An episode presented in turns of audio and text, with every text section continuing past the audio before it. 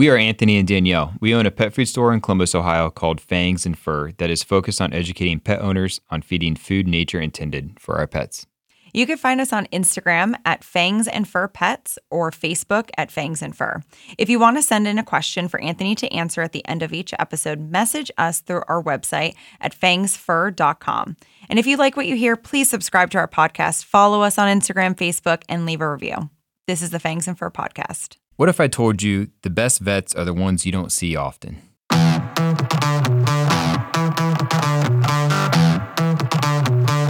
Well, welcome, Dr. Carlson. uh, it's great to have you.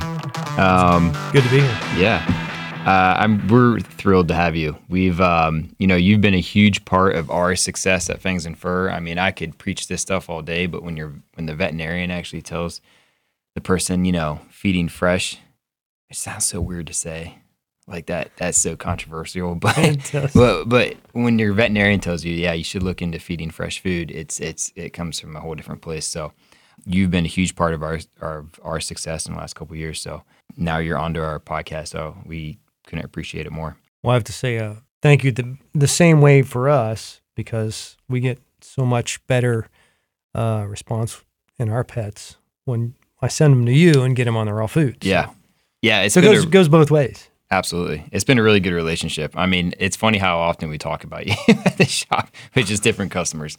Or Um, Anthony at home good things. about yeah. you. Yeah. He's a big fan. Yeah. So, Your dog or cat is a member of your family. You want the very best for each and every member of your family, and that extends right down to the food that they eat. for over 30 years, Northwest Naturals has been manufacturing the highest quality raw frozen pet foods in Portland, Oregon. For you, the pet owner, Northwest Naturals comes in convenient packaging, easy to open, easy to store, and easy to thaw and serve to your pets. Quality ingredients, food safety, and the highest standards for manufacturing practices are what make Northwest Naturals the best complete and balanced raw food for your pet. Find out more in our podcast show notes. I know, it's kind of stressful. It was kind of stressful when we first moved here and trying to find um, a veterinarian that aligned with us. Um, and I think a lot of people have that have that issue. You know, I didn't find you right away. It was it was a customer that had mentioned you, Hmm. which is kind of an interesting story because Yeah. she actually had she had another veterinarian here in Columbus tell her she was asking questions about a prescription diet that they had given her, and she had she had done her research and she was looking at the ingredients and the guaranteed analysis and all these things. And she's like, just this doesn't make sense to me. And she started asking the questions, and actually, good for this veterinarian because he was like, you know, with the, given the questions that you're asking, you should go talk to Dr. Carlson.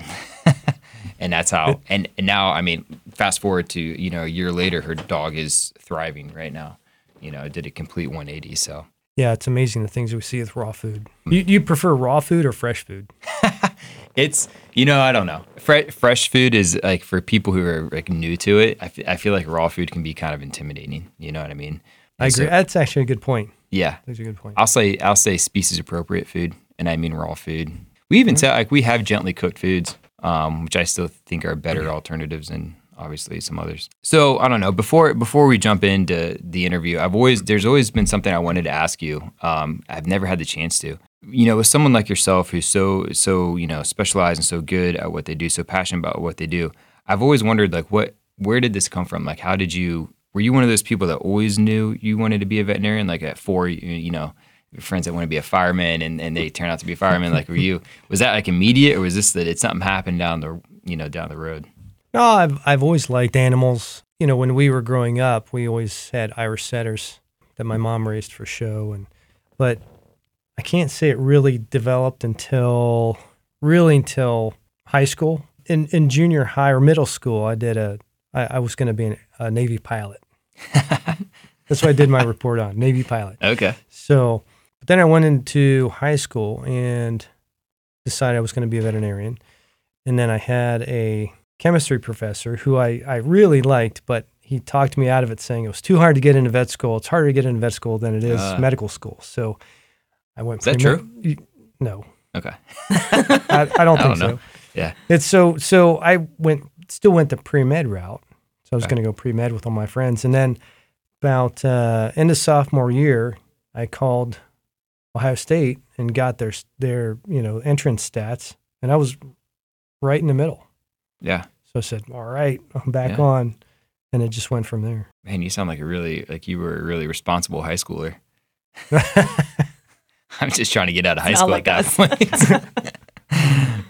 well, that's cool. That's good to know. I well, I'm hey, I'm incredibly thankful that you did decide to to, to become a veterinarian because it's it's been obviously beneficial to well, especially Mozzie.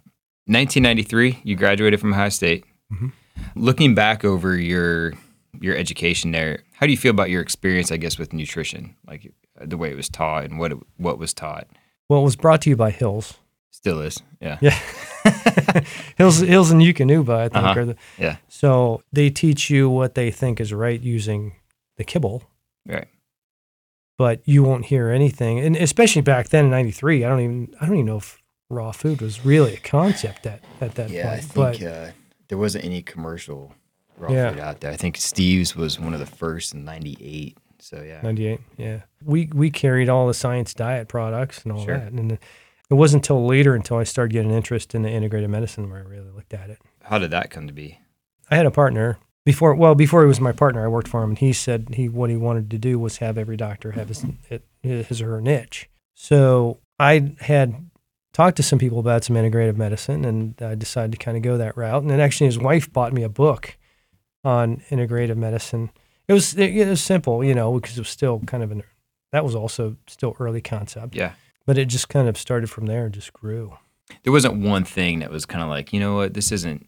I'm not getting the results I want, or it's just kind of like over time you had an interest in maybe a, a an alternative way of doing things. Well, it could be both because I when I started, the interest was there, so I started developing it. But then I, I realized that I didn't want to have these pets coming in that had the the two inch thick charts. You know, I'd rather have the the patient that has the thinner chart because we've started good nutrition, good supplements prior, so they don't have all those health issues, or you don't have. You know, the pet on three drugs, and then you got to put them on another drug because of the side effects of those drugs, and then Right. another one. And my- I, I wanted patients with thinner charts. Love that. I, I heard somewhere like a good veterinarian is one that you don't see very often. Yeah. yeah, yeah. Well, you know, you know, in China, the doctors work on on keeping you healthy. You know, if- Preventative, If, you if you get sick, you find another doctor. Right. Well, Ah, here's the opposite. yeah. You you go to the doctor when you're sick. Oh, that's interesting. Mhm. I mean, it makes sense. Yeah, oh yeah. Yeah. It's the the the drug companies and the insurance companies and the doctors Yeah, stuck in that online. that triangle. It's funny. I'm actually working on getting my certification in nutrition now, but they have us, you know, they have us use a small animal clinical nutrition. I heard about And- that. Yeah. yeah, and it's you know, the- Congrats. the, author is Dr. Mark Morris, which is you know he's the founder of Hills.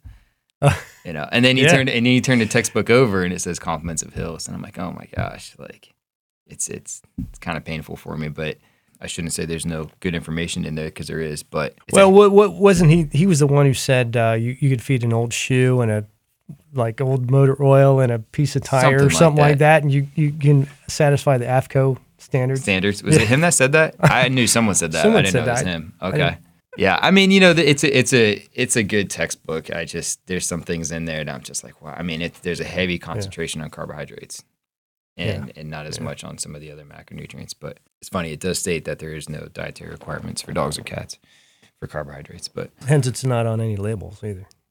well, yeah, You know. I tell that to people all the time. I ask them how. yeah. Well, I I ask them like, do you know how many carbohydrates are in your in your the current food you're feeding? They're like, no, no.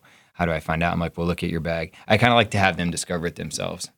Like, oh wait, what's why is it not on here? Oh, it's because it's not required by law. They don't have to put it on there, right? And they don't want you. They don't want you to know how many carbohydrates are in there. Filler. So, yeah, yeah, But you know, if you take your what is it the uh, the protein, the fat, the moisture, and the ash, and you subtract that from 100, you get your carbohydrate count. But the sad thing is, it's you know 40 to 60 percent of the diet is coming from carbohydrates, right? So whether that's grain or or legumes and peas and all these other things. So when you were talking about finding your kind of your way to integrative medicine, did that kind of lead to Lifetime? What's what's the origin story of Lifetime Pet? We bought the practice as North Worthington Pet Clinic, and then while I was there, that's when I started my interest in, in integrated medicine. It started with nutritional products. Standard Process brought just a couple boxes of I think feline renal support or something Yeah. by. I'm gonna pause you. I I've heard I, there's a rumor that you got started on the integrative side through standard process.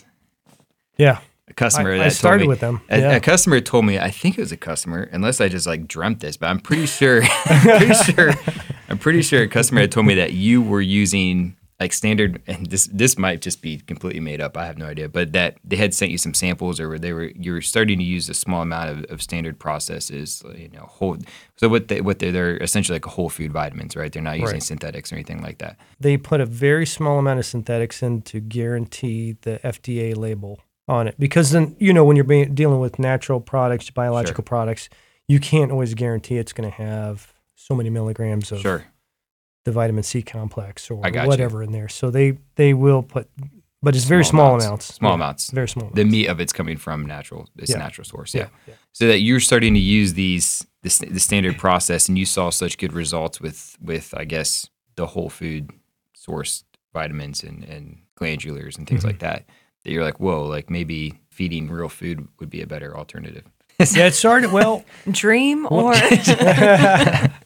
honestly, it started so I had those boxes and they they sat there for probably a few weeks. And then I said uh, I had to actually have a hernia surgery. I'm not a guy who likes downtime. So I actually called Tim Ban, who ran Standard Process, who runs Okay. Standard Process of Ohio, and he came over while I was recuperating, showed me the products, and I said, "Do you have anybody who was this to help you like recover No, no, Okay. just just for the practice. okay But I just I hate downtime. right, So right. you can only read so much of the ring, you know. Right. when- right for sure and so uh, I said, "Do you have anybody who uses a lot of your products?" And he said, "Yeah, I know a guy, you know, Bob Gaston down in Cincinnati." So my wife and I went down there and saw him, and and he talked about the products and how much success he had with them, and and it just kind of went from there. So we ended up okay building our our stores of the standard process, using it more.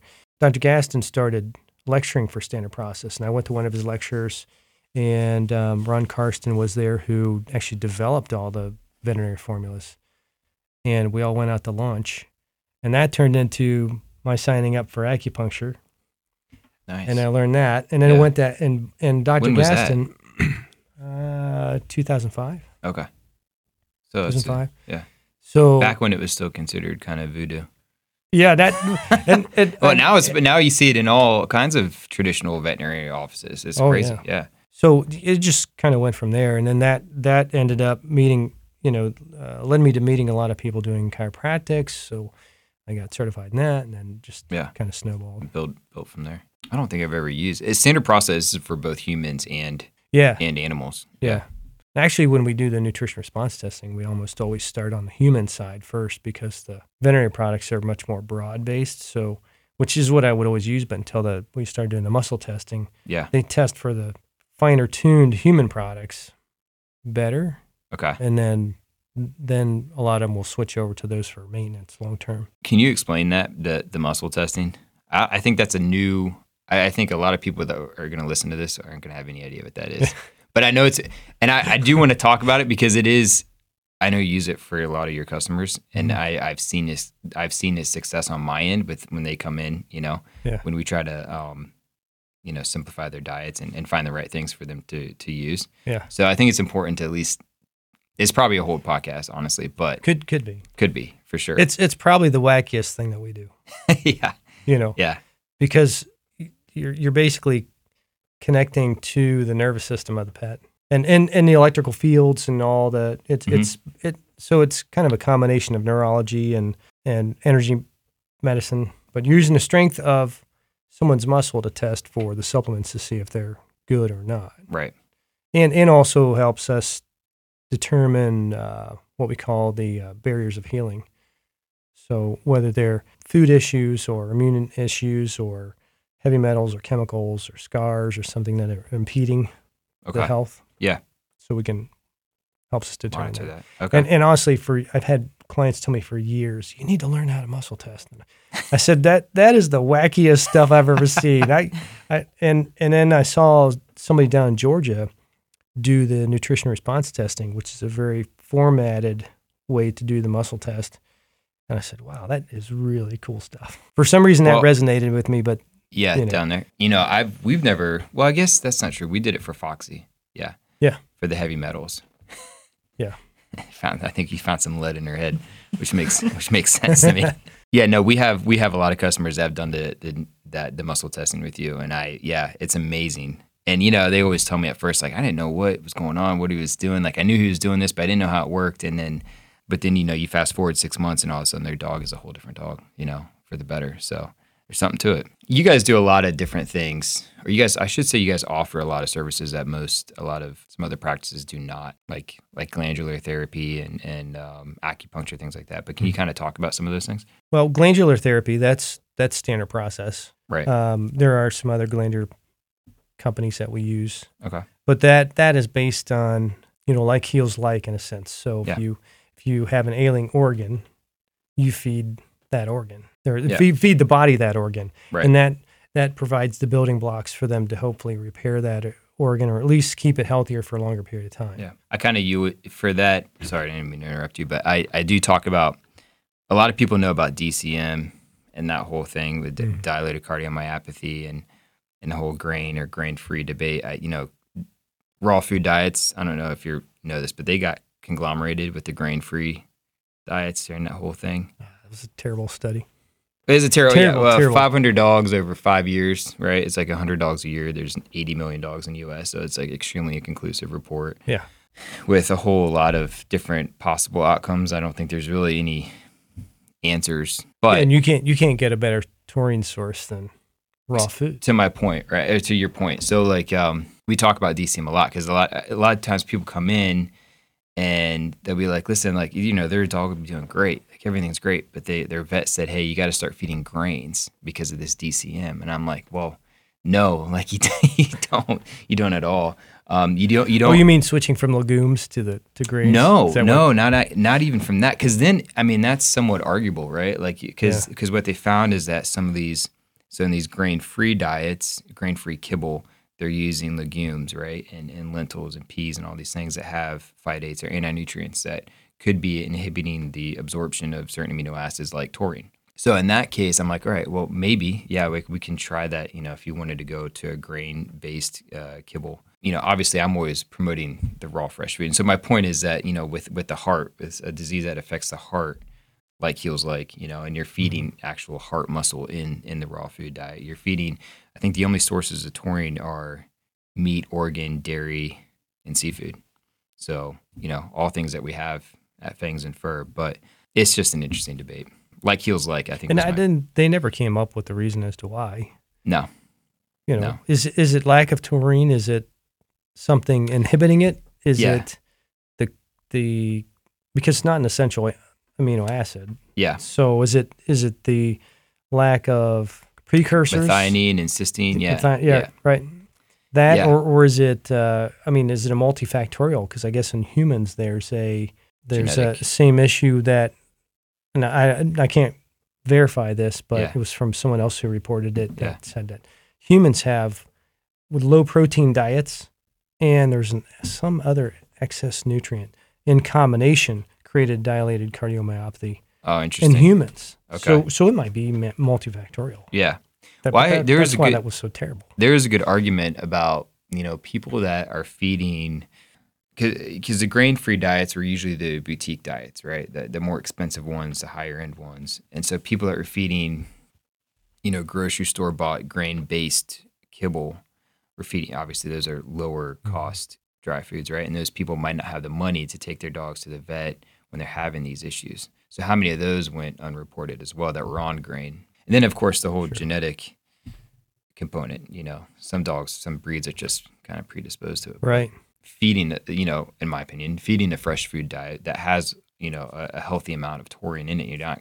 I don't want to say you don't have to worry about it, but it's probably your best bet to avoid it. Right. It well, it's it just seems logical. What? Just raw food in general. Yeah. Yeah. yeah, that's a that's a whole episode in itself too. But it is crazy. You know, there's still a lot of um, there's still a lot of vets in Columbus that are very. I mean, I can't tell you. I, I every at least every week I hear someone that is looking for a vet that's at least going to be open to them feeding raw food, and it just it blows my mind. I mean, I have had people in tears and in fangs and fur just being Mhm. like, I the vet they were so mean and they were like, you're killing your dog and like all this thing, all these things. I don't know. Well, I think you've got the major the American Animal Hospital Association, the the I think maybe the even the AVMA, you know, doing studies or or putting out information against it. So that's what all the veterinarians are hearing Right. when they you know and and, and on the flip side there there really wasn't a whole there weren't a whole lot of studies that could prove that raw food Sure. was good until the recent ones DogRisk. came out of right Yeah. out of the Helsinki. Yeah. That study was really cool. At least in our business, there's a lot of people like, well, I want to see the proof, you know. For a lot of raw feeders, it's like, well, I mean, it's all anecdotal. It's like, look, my dog, like, I look at Mozzie, he's 10 years old. He's got, he's never had any teeth pulled. He's got perfect teeth. He's still jumps over my head for a frisbee and he's, you know, still in really good health. And it's like, you know, he's better, he's doing better than half, you know, da- dogs half his age. We don't need the proof per se, but there's a lot of people who are transitioning that, you know, this is a whole new concept to them and they want to see the proof. So there is, uh, Dr. Anna, Bjork, Anna Bjorkman out of uh, University of Helsinki in Finland. I actually saw her talk speak in Chicago. She did. She was there for the Dog Naturally Summit. It's kind of cool. They took um, they took four segments of dogs. I think they took they took dogs that were fed kibble and stayed on kibble, dogs that were fed kibble that went to raw, raw to um, kibble, and kibble to raw. So four different ones. But what they found was that they're measuring a lot of disease markers, but homocysteine was like the big one. And I think it was a 10 times increase in homocysteine was something that you don't want in dogs that were fed kibble and stayed on kibble. And then dogs that were on raw, you know, and stayed on raw had a 10 times less of it in their systems. But then what was really cool is the dogs that went from kibble to raw Yeah. had a five times decrease as well. Yeah. So, you when know, they swapped them, right? yeah, when they swapped them. Yep. Your dog or cat is a member of your family. You want the very best for each and every member of your family, and that extends right down to the food that they eat. In order to give your pets the very best, you need to feed them a complete and balanced diet, like Northwest Naturals. For over 30 years, Northwest Naturals has been manufacturing the highest quality raw frozen pet foods in Portland, Oregon. Their ingredients suppliers are carefully chosen for their dedication to quality and safety practices and sustainable farming activities. They combine all those healthy ingredients, adding natural vitamins and minerals to provide the very best nutrition for your cat or dog. Their recipes follow recommendations from the American Federation of Feed Control Officials, or AAFCO, so that each is complete and balanced. In order to keep their products free from bad bacteria and pathogens like Salmonella, E. coli, and Listeria, they use high pressure processing, or HPP. HPP is extremely safe and has been used extensively in the human food industry for many years. Northwest Naturals is able to keep prices down and overhead costs low since they produce all of their products from beginning to end. For you, the pet owner, Northwest Naturals comes in convenient packaging, easy to open, easy to store, and easy to thaw and serve to your pets. Quality ingredients, food safety, and the highest standards for manufacturing practices are what make Northwest Naturals the best complete and balanced raw food for your pet. Find out more in our podcast show notes. So I think you know the the, the study proved that you know feeding and I, and I we talk about this all the time in the shop. Um, just doing a little bit of raw food, even as less as I think what her study suggested, less at, at least twenty percent can have a huge impact. Um, not only Oh, decreasing their chance of Good. disease, but also increasing longevity. So I always Yeah. tell people it's it's it's kind of dose related. Yeah. You know, if you e- even if you can get a little bit in there, something something natural, something something that's real, not been you know cooked under high pressure and, right? and temperature. Can you share like what your clients when you start introducing or start talking about nutrition, like what is their initial reaction? Are they like, I've never heard of this, or is it just a foreign concept, or is it like, oh, that actually makes sense? I would say the people that come to see me, they they've already most of them are, have already heard it. That's good. So- so That's they're not- refreshing. Yeah, so they're not too surprised, and then Yeah. a, a lot of them will say, "Well, I was thinking about doing that." And I said, "I know the guy."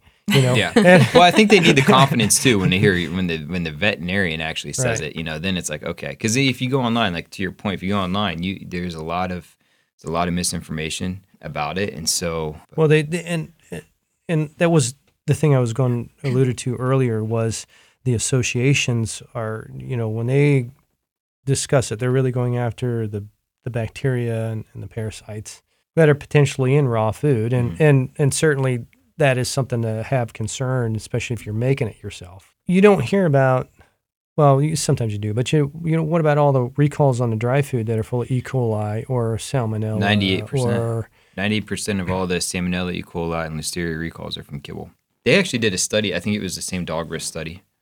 Anna Bjorkman did a study. There's over sixteen thousand households across the world that were feeding raw. Mhm. I think at 0.02 percent, 0.2 is either 0.2 or 0.02 percent had any cross contamination, meaning that they found what made the human sick, the bacteria that's making them sick, was also present in the food. So it's pretty low. It's very low. This may be a question for Anthony, but feeding raw, is this something like a big company or like you said, you know, doing it on your own? I think there is like a little misinfor, you know, confusion on what that actually means. So maybe you can explain. yeah, those options. I actually think this is where a lot of vets, a lot of veterinarians get a little worried too, right? Like, are you going to be meeting all the requirements? Right. The the companies that we sell, you know, they're doing third party laboratory testing. They're doing fermentation. Some of them doing HPP. They're doing different things to ensure that there's no possible contamination in their food. Whereas if you go to the grocery store, uh, I think poultry runs at like a 10 to 15 percent salmonella contamination. Now that's not obviously I. It's my belief it's not it's not much of a concern for the pet. They're well equipped to handle these things. But as far as like cross contamination to the human side, it can be a little different. But um, Well, and it, people ask me what I feed, and I said, I, I, you know, I don't have enough time in a day to formulate the diet and make sure it's. I, I mean, I have Yeah. a 13 page document from um a friend of mine out in New York who put that together. Who you know, you, you want to formulate a raw food, or Mhm. you know, I can give you that document, Right. And it goes into specifically how to try to make it balanced. Or you could get, you know, Doctor um, Becker's diet. Or her book, her book Yeah. on diets, which is very complex. It is, yeah. her, Um, her and Rodney Habib have a um, they have a couple uh, recipes. I, I got quick recipes on YouTube that are complete and balanced that you can make real quick. Steve Brown, are you familiar with Steve Brown? Mm-mm. He started Steve's real Steve's real food, he's got two. Oh, okay, okay. Yeah, yeah. I know his last name. Yeah, yeah. Doc, Dr. Karen. Dr. Karen Becker has interviewed him Yeah. uh, before, but um, Yeah, that, I saw the two of them speak at. Uh, oh, did at, you? uh, Midwest? Oh, wow. When was that? Uh, no, Uh-huh. no, it was a holistic veterinary medical conference. Okay. Yeah. Man, I would have several years ago. loved to have seen that. But I talk about his book a lot. He's got unlocking the an- ancestral diet and see see spot live longer. But he's got recipes in both those books that are I did for a while. Yeah. I was doing DIY for a while, and I was just using his recipes. Yeah, it's a I, lot. I just, I just prefer to use one that's already prepared. yeah, yeah, it's a It's, lot. You know, I'll kind of let my secret is I always tell people like if you like I'll, I'm I'm here to help you if you want to you know learn how to do it, like a DIY like I'll give you the resources you know make Yeah. sure you're get- make sure you're hitting everything, but I know that they're gonna it's gonna exhaust them. Yeah. it just is, and you don't actually save that much more money. And I your mean, whole and- kitchen looks like a science lab Yeah. when And- wrong. Yes. yeah, right, right, right. Yeah, it's not Or- pretty. or you know, on top of that, then if you're really going to try to save money, then you have to get into the buyers groups, and then you have to. Yeah. Mhm. So, so Yeah. if you got time and the gumption to do it, by all means. Yeah, Well, we But- had like a what a three or five hundred dollar meat grinder. meat grinder. Yeah, I mean, it, there's cost involved in Yeah. that. Yeah, but you really liked it. That was your happy. it's fun. spot. You know, it it's kind of a good way to clear your mind on a. But it takes a while. it sounds messed up, right? I mean, it was like it looks like I just I butchered think of a lot of a lot of animals. Well, I did, but yeah, I think I did the where I drew the line. I think Dylan had run in. Our little girl had run into the kitchen one day and grabbed like a beef kidney that was on the counter and started running around with this. I was like, you know what? I'm just gonna. Maybe I should just start buying this stuff. But So, um, in conclusion, you can say that you know, come to Fangs and Fur. We have already prepared um, diets and food that's already there for you. So yeah, you don't it have looks pretty. to not- do all of that. Yeah, yeah, it's all in just one little. I don't want to say process, but it's in it's packaged very well. So Looks like a hamburger patty. Yeah. Oh, this whole thing started with just explaining the differences between, or all the things that you do differently at your practice and other practices. I think it's glandular therapy was what we were talking. about. Oh, yeah. about. But yeah, it was the original was the original topic here. So we have we we do uh, we do acupuncture, and there's there's several theories as to why acupuncture works, but but it does. Yeah. Um, I mean that could be What- a whole nother It discussion. is, yeah. you What, know, real quickly, what like what would you use that for? Like if your dog is having kind of what kind of issues? I mostly use it for musculoskeletal stuff, but you, it can be used for internal things as well. Yeah. Yeah, it's one of the five branches of Chinese medicine. Yeah, because I I've been thinking about doing that for Mozzie because he's just he's always been a frisbee dog. You know, he's got some he lands awkwardly sometimes. hmm He never shows any symptoms or any signs that he's uncomfortable, but I think it might be good for him. That and adjustment. Are you taking any new customers? I can't. I don't even see you that much You- anymore. You're not new. You just, just ask. yeah, I'll see if I can sneak in. See, Dr. Carlson said so. Yeah, glandular, you do acupuncture, um, you do some ozone therapy, Chiropractics. Yeah, Do uh, ozone therapy, yeah. um, pulse magnetic, laser. We're adding stem cell and platelet rich plasma. Wow, that's really neat. Yeah. What We- exactly, like, what exactly would you use zero. it for? regenerative medicine. So Okay. I, I, at this point, I don't even know all the things you can use it for, but it's mostly mu- musculoskeletal. PR platelet rich plasma, PRP, which is a much less involved technique than getting the stem cells. I mean that that can be used for all kinds of non-healing wounds, corneal ulcers, you know, an eye. But it's it's probably most mostly used for joint injections for like uh, uh, an anti-inflammatory. Yeah, that's where I've heard about it. Yeah. Yeah, so we're excited. All right. So if there was, we kind of talked a little bit about this before, but if there was kind of one thing that you, if someone comes in and they're feeding, I mean, uh, processed food, what would be kind of the one thing, or even no matter how small, the one thing that you would have the the the um, the person do for that for that dog or cat's diet to help improve it? Well, I, I always tell them that my hierarchy of food is raw food, then homemade food, even, you know, if it's cooked. Yeah. And then uh, canned food and then dry food. Okay. And I always say um, supplements that I think benefit almost everybody are, are you know, the, the omega 3s. Yep. So the DHA, EPA, Mhm. digestive enzymes, and probiotics. And, and those those are, are kind of the biggest things to help any diet probably get better. Also, if you can add in some kind of natural food, Yeah. whether even if it's you know getting a picking a vegetable and and pure you know pureeing it or, Yeah. or you know Steaming it or yeah light Yeah. lightly cooking it, Yeah. put it in there between you know fatty acids and adding those in, I think you're going to make a big difference. yeah, that's Um, very similar to what I said.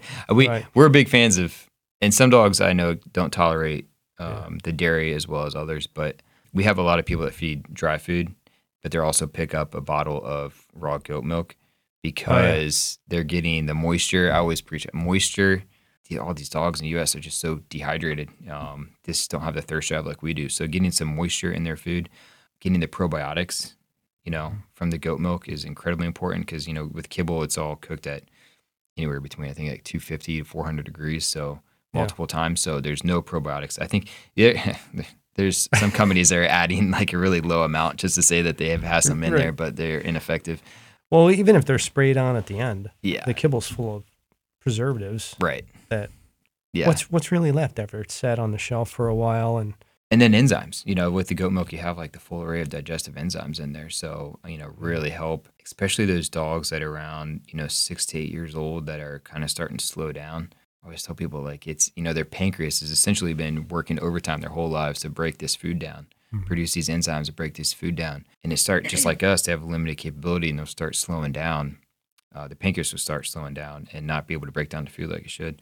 And so the dog kind of suffers from that, you know. So they start slowing down. So adding those enzymes is well, yeah, and we you, talk about you start getting insulin resistance. Yeah. You know, Mhm. because fifty percent of their diet is carbohydrate. Yeah. You, they're dealing with the inflammation. Mhm. They're probably dealing with some leaky gut, and then where's it go after it's absorbed through the gut to the liver? Yep. So and Ha- and then the the so the in Chinese medicine the orifice of the liver um, is the eyes. Okay. So you know you get these dogs and, and cats with the you know chronic eye discharges. I mean cats Yeah. can can be viral, but Right. it, you you also in Chinese medicine we think liver Right. or you think ears. You know the gallbladder meridian wraps around the ear three times, Mhm. so you think gallbladder, which is you know Yep. their husband wife. Yeah, I mean that's it. It does so much. There's such a big huge cascade. And then where's cancer come come from? You know, Right. cancer. Yeah, the, the genetic model's been one of those models that's been out for a long time, but really, chronic inflammation is one of the biggest Drivers. precursors, precursors, to yeah. right, Yeah. right. I was talking about this with oh we were we were on the news the other day, and I was trying. No big deal. yeah, no big deal. I hope I was- for a good reason. Yeah, no, it was. well, I think so. I, you know, it was stressful. Um, and we had like little earbuds, awesome. and you could hear yourself talk as you were talking. It was live, and it was really like you're on a two second delay. So I just remember just Just brutal. I was just trying to like throw words out. You know, I was like, I can't just stop talking. Um, so I don't even know what I said. I'm afraid to watch it, but Better you than me. yeah. But no, what, what I was trying to say during this during this interview was that you know if you it's statistically speaking, like you know our dogs and cats aren't getting they're not their health's not improving. You know, diabetes is increased, um, obesity, um, the cancer. You're, you're talk, talking about cancer. Cancer rate I think was one percent like 60 years ago. Is over 60 percent now as of 2019. You know, and it's it's Hmm. it's interesting to me that all of these things coincide with you know the post World War II era. You come out of World War II with the extrusion process, and and you know people, you know the nuclear family, and everyone going back to work and you know feeding processed food, scoop feed, go, and look what's happened. But it's still controversial to feed raw or to feed fresh food, which blows my mind. a lot of integrative medicine, you know, was was controversial. I mean, it, it- well, it wasn't controversial back in the 1800s. I mean, how many hospitals did we have in the U.S. that were completely homeopathic, and now, and then once the almighty oil tycoons discovered that you could make medicine from oil, bam, there there goes. They they they go on a campaign and just um, just obliterate integrative medicine. Yeah. I mean, it wasn't even called integrative medicine back then. The issue I've run into with integrative, at least like integrative veterinarians, because we we lived in Santa Barbara before moving back here, and even here, um, finding integrative veterinarians, found out that they're really not integrative. I mean, I think a lot of them have that title to kind of draw people in, but I'm not like super. I mean, it was just I guess uh, when when it was coming to diet, they were trying to push you know a certain diet on me, even though the dogs were perfectly healthy, you know. And I was just like, What, wow. what were they is- saying? well, so Mozzie, when we moved back here, he had six months after moving back here, had like really had like this. He never had allergies. I think he was like what eight, at the, seven or eight at the time. You know, perfect bill of health. Never had any skin allergies or food mm-hmm. sensitivities or anything. We moved back here about six months later. He just like just super inflamed. I mean, patches of hair missing. His you know his ears, um, fur around his ears were bad you know, his eyes were going bald. Like it was wild. You you saw him, I think, at one point. Um, 'cause We were was- trying to open the business. We're like, okay, you're a model dog. You need to Yeah. get it what, are you, together. like, what are you doing, man? Like, get it together. Get your shit together. Um, so I think that was why they, they. I think they were trying to push like maybe some hydrolyzed protein or something like that. But I knew, I knew then that it was obviously had to have been environmental. You know what I mean? Because he's he had been eating the same food for years and been thriving off of it. It- And I think that's yeah, I think that's what it was. And I, I just remember looking at hydrolyzed protein and some of those prescription diets. I'm like, man, and I look back on it now. I'm like, I'm so glad. Like, it wouldn't have supported his body to heal. you know there's there's the uh, threshold they call it so where we're all going to have allergies to something Mhm. and and they're additive to each other but until they get to the point where they they add you know they add to each other until they break over that threshold Right. you don't Right. technically have the itch Yeah. so but I so I always tell people okay we don't really have control over what's in the environment like all the pollens and grasses and trees and molds and uh, bed bug. I mean, not bed bugs. Bed um, bugs. du- dust mites. Not bed bugs. Dust dust mites. Yeah. Um, but if there happen to be food components in there too, Mhm.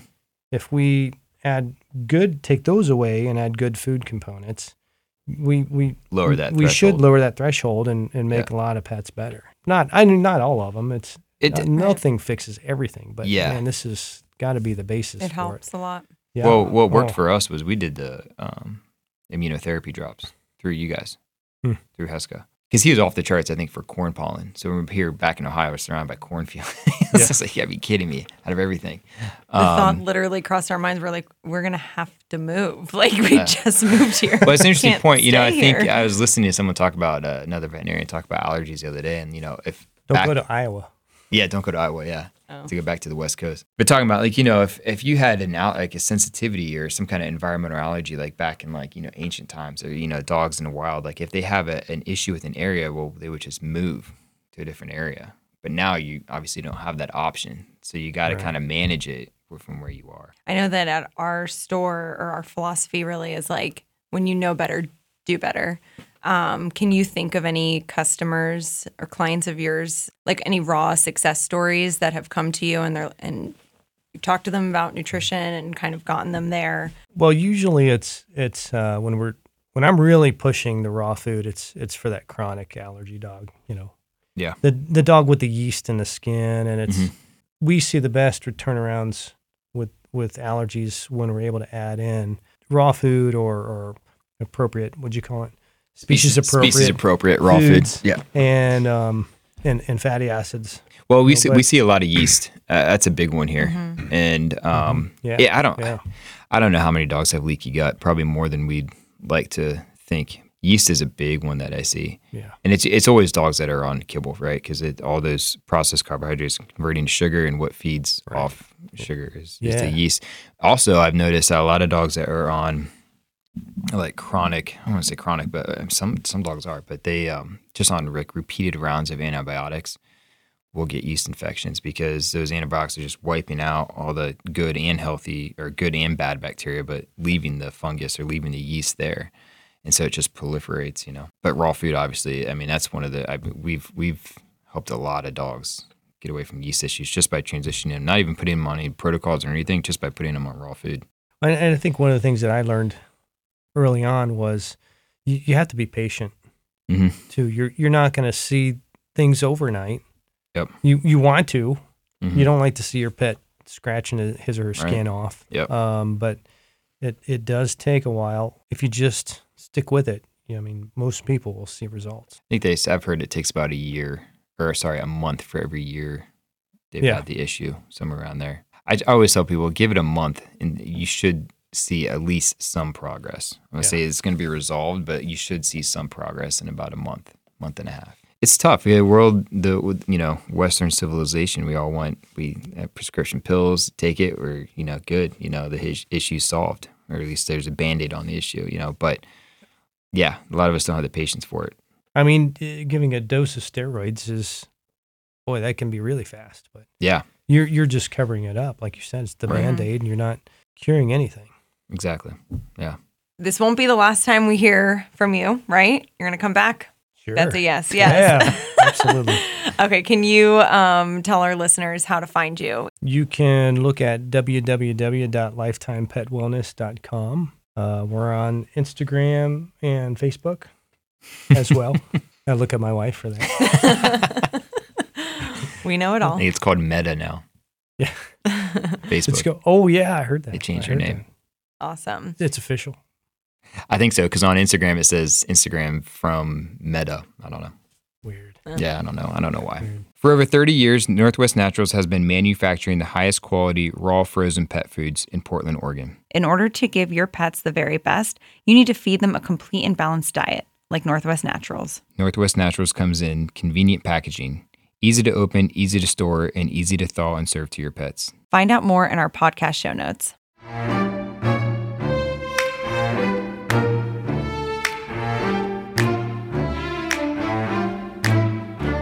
We do have the question, which I think, Dr. Carlson, you could probably weigh in on as well. Um, so we had a question um, from one of our customers. And surprisingly enough, I think Anthony has heard this quite a few times in the store. But serious question for you and your husband based on your recent Instagram story. Our shepherd has allergies um, from food and environment, etc., and used to get chronic ear infection slash hot spots. We switched him to hydrolyzed protein food with 24 milligrams of Apoquel a day, and that helped. That was when he was about a year old. At two and a half years, he started getting, I'm going to butcher it, furuncles. Help Pretty it. close. Yeah, something Cyst. that you don't want on his paws really bad. Vet says they are totally normal, can come and go, and gave us some more scripts. They didn't work. We want to feed him raw, but from what we've been told by three different vets, his main issue is how to digest protein. I am 100% ignorant when it comes to feeding raw. I know you guys are super knowledgeable. Thoughts? And I want to preface, or I want to start with saying, you don't know what you don't know. So here are the experts. I, I maybe you can weigh on weigh in on this too, but it's weird to me the whole digesting of the proteins. I mean, I would think the easiest way for a dog to digest proteins would be in in the unadulterated form, you know, with with the enzymes present as well. So I don't know why that's an excuse not to feed raw. That's more of an argument to feed raw, Right. you know, in my eyes. But I don't know. I when I hear this, I, I just it's it sounds like a really inflamed dog to me. You know, it's going through a lot of inflammation, and so obviously, you know, you know, my belief that kibble is is definitely fueling that that inflammation. So definitely, you know, from my angle, I'm not a vet, right? So, but I I, I like to try to prevent things from happening. So my you know, this is where I think raw food is so good because it is such an anti-inflammatory diet and it is supporting the whole body sometimes raw diet's not enough to heal the dog completely and, and get rid of their allergies and all these other other things going on. But at least it, it gives them the base. It gets them. It gives their it, their their gut is healthy. You're giving the foundation of their health, and then you can kind of work from there. It's also interesting to me that the Apoquel, the Apoquel was started, and then they started getting these cysts. I try to avoid Apoquel. I don't like Apoquel, but I understand the use for it, like we had talked about. Like I, I think it's it is important sometimes to make sure that the dog is is comfortable you know, right. why it kind of buys you time to figure it out. I guess why I have such a, a problem with it is I see a lot of dogs that are just on it like chronically, and I'm like, man, like it's just because it's an immunosuppressant, right? And so it's it's allowing other things to happen, and it's not really supporting the dog. But yeah, um, it, it's not really. It can be a very potent immunosuppressant uh, in yeah. in the rare occasion, but and and and we'll use it occasionally, and I'll I'll use steroids occasionally, but mm-hmm. it's just to try to get relief until we can get the other stuff Certainly. working because it does take time, and you got to yeah. be patient with it. Right. As far as the proteins go, I don't look at it as as an issue of digestion of protein. I think it. I mean, even raw food, you have to pick your protein. If you sure, have a sure. dog that's got an issue with chicken, you're not going to just go and get the the raw chicken. Yeah you know you're you're gonna have to pick still pick the protein because the protein uh, the protein itself could be allergenic. Mm-hmm. So yeah, to me that doesn't hold a lot of water. That I mean I I don't honestly I don't see a whole lot of animals that do great on those hydrolyzed proteins. Yeah, just because well they're great for us because what happens is is people. the dog it doesn't help their dogs and so they come right. in uh, if, and asking for help like this isn't working you right. know what i mean and they've tried everything else and that so we're kind of hate to say this, but we're like their last ditch effort, you know. Now, do you ever tell people uh, when they're starting that because you're going to such a high amount of protein that you may have to add in acid? Like we'll add in Zypan a lot of times from Standard Process or some other betaine hydrochloride products. Uh, we usually go uh, sometimes if I have a otherwise healthy puppy, young dog, yeah. healthy dog. I'm actually a really big component of just or proponent of of just doing the cold turkey. I mean, if they in my in my mind, I'm like if they, if they can process extremely ultra processed pellets of carbohydrates, I'm sure they can process this. You know what I mean? now, if you have an if you have an older dog or a dog that's a little behind in health, then I'm like, yeah, we'll just we'll start slow. Maybe we'll do goat milk for three or four days, and then start slowly adding in some raw food. And sometimes people don't go all the way raw; they'll just stick with twenty percent. There are a lot of people that do that, you know, or or half. Sometimes people like to do raw in the morning and kibble at night, kind of thing. Yeah, I, I think raw food is always got to be the basis, or or or at least homemade. You know, getting away from that processed stuff, getting the yeah. carbohydrates low, getting the moisture content better. Yeah, you may find you have to rotate because if you have a leaky gut, mm-hmm. you can put them on one diet, and then after a period of time, could be weeks or months, all of a sudden they're having issues again. Then you got to rotate all over again to something different. But if it's an intolerance, you'll be able to if you stay off of that food for a period of time, a lot of times you can cycle back. Yeah, I. So you bring up a good point because I think with raw food you can, um, you know, you hear the elimination diets, right? And you're you're trying to cycle through all these. Okay, this this kibble is not working, so let's try this kibble. You know, this kibble, and it's like.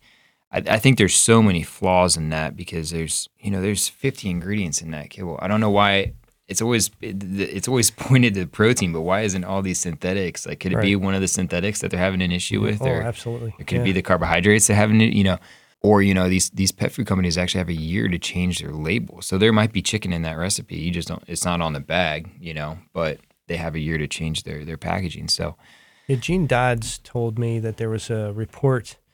You know, Jean Dodds out in mm-hmm. California. Mm-hmm. Yeah. So she she told me there was a report in the AVMA journal that said 40% of the diets out there have other proteins. Sure.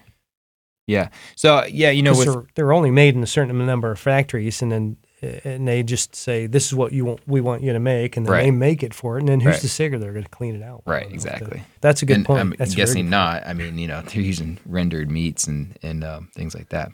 Change the food. Come to Fangs and Fur. Yeah. Change to raw. Go see Dr. Carlson. do you guys do teledocs, teledoctor? Do you guys do that yet? No. No. Okay. Just for people. I, I got to see the patient. I have Yeah, to I get get that. my hands on them and I get that. see them. Yeah, there is a website uh, you can find like holistic vets. Yeah, you can do the American Holistic Veterinary Medical Association. Okay. You can do Oh, you know what? There's, do TCVM. you know there's a holistic vet with your same name? Yes, I met him. One of my best. Oh, friends, no kidding. One of my best friends was a rep for Butler when Butler Okay. was still around, Yeah. and he was his his um, customer. Oh, So he, Oh he introduced gosh. us. Yeah, because I nice. was starting to get blood work for his patients. oh, okay. And I, we we'd look in the computers like we don't have this, isn't patient, right. They inputted this. and then we look Yeah. and said Springfield because he was in Springfield Yeah. at the time. Oh, Okay. Yeah, it's it's really uncanny. Yeah, he I was wears reading- glasses. He's blonde hair. He's he's Yeah. yeah I was reading all about him last night. yeah. That's funny. All right. Well, thank you again so much for being here. Yeah, this is great. Thank you. And- Thank uh, you. can't wait to do it again it's been soon. Fun. So, if you have a question that you want us to answer on our next podcast, you can find us a few different ways. You can send an email to Danielle at fangsfur.com. You can find us on our website, fangsfur.com, or you can direct message us on Instagram at fangs and fur pets. The views and opinions on this podcast should not be used as an alternative to veterinary advice. We always encourage you to seek the professional advice of your vet.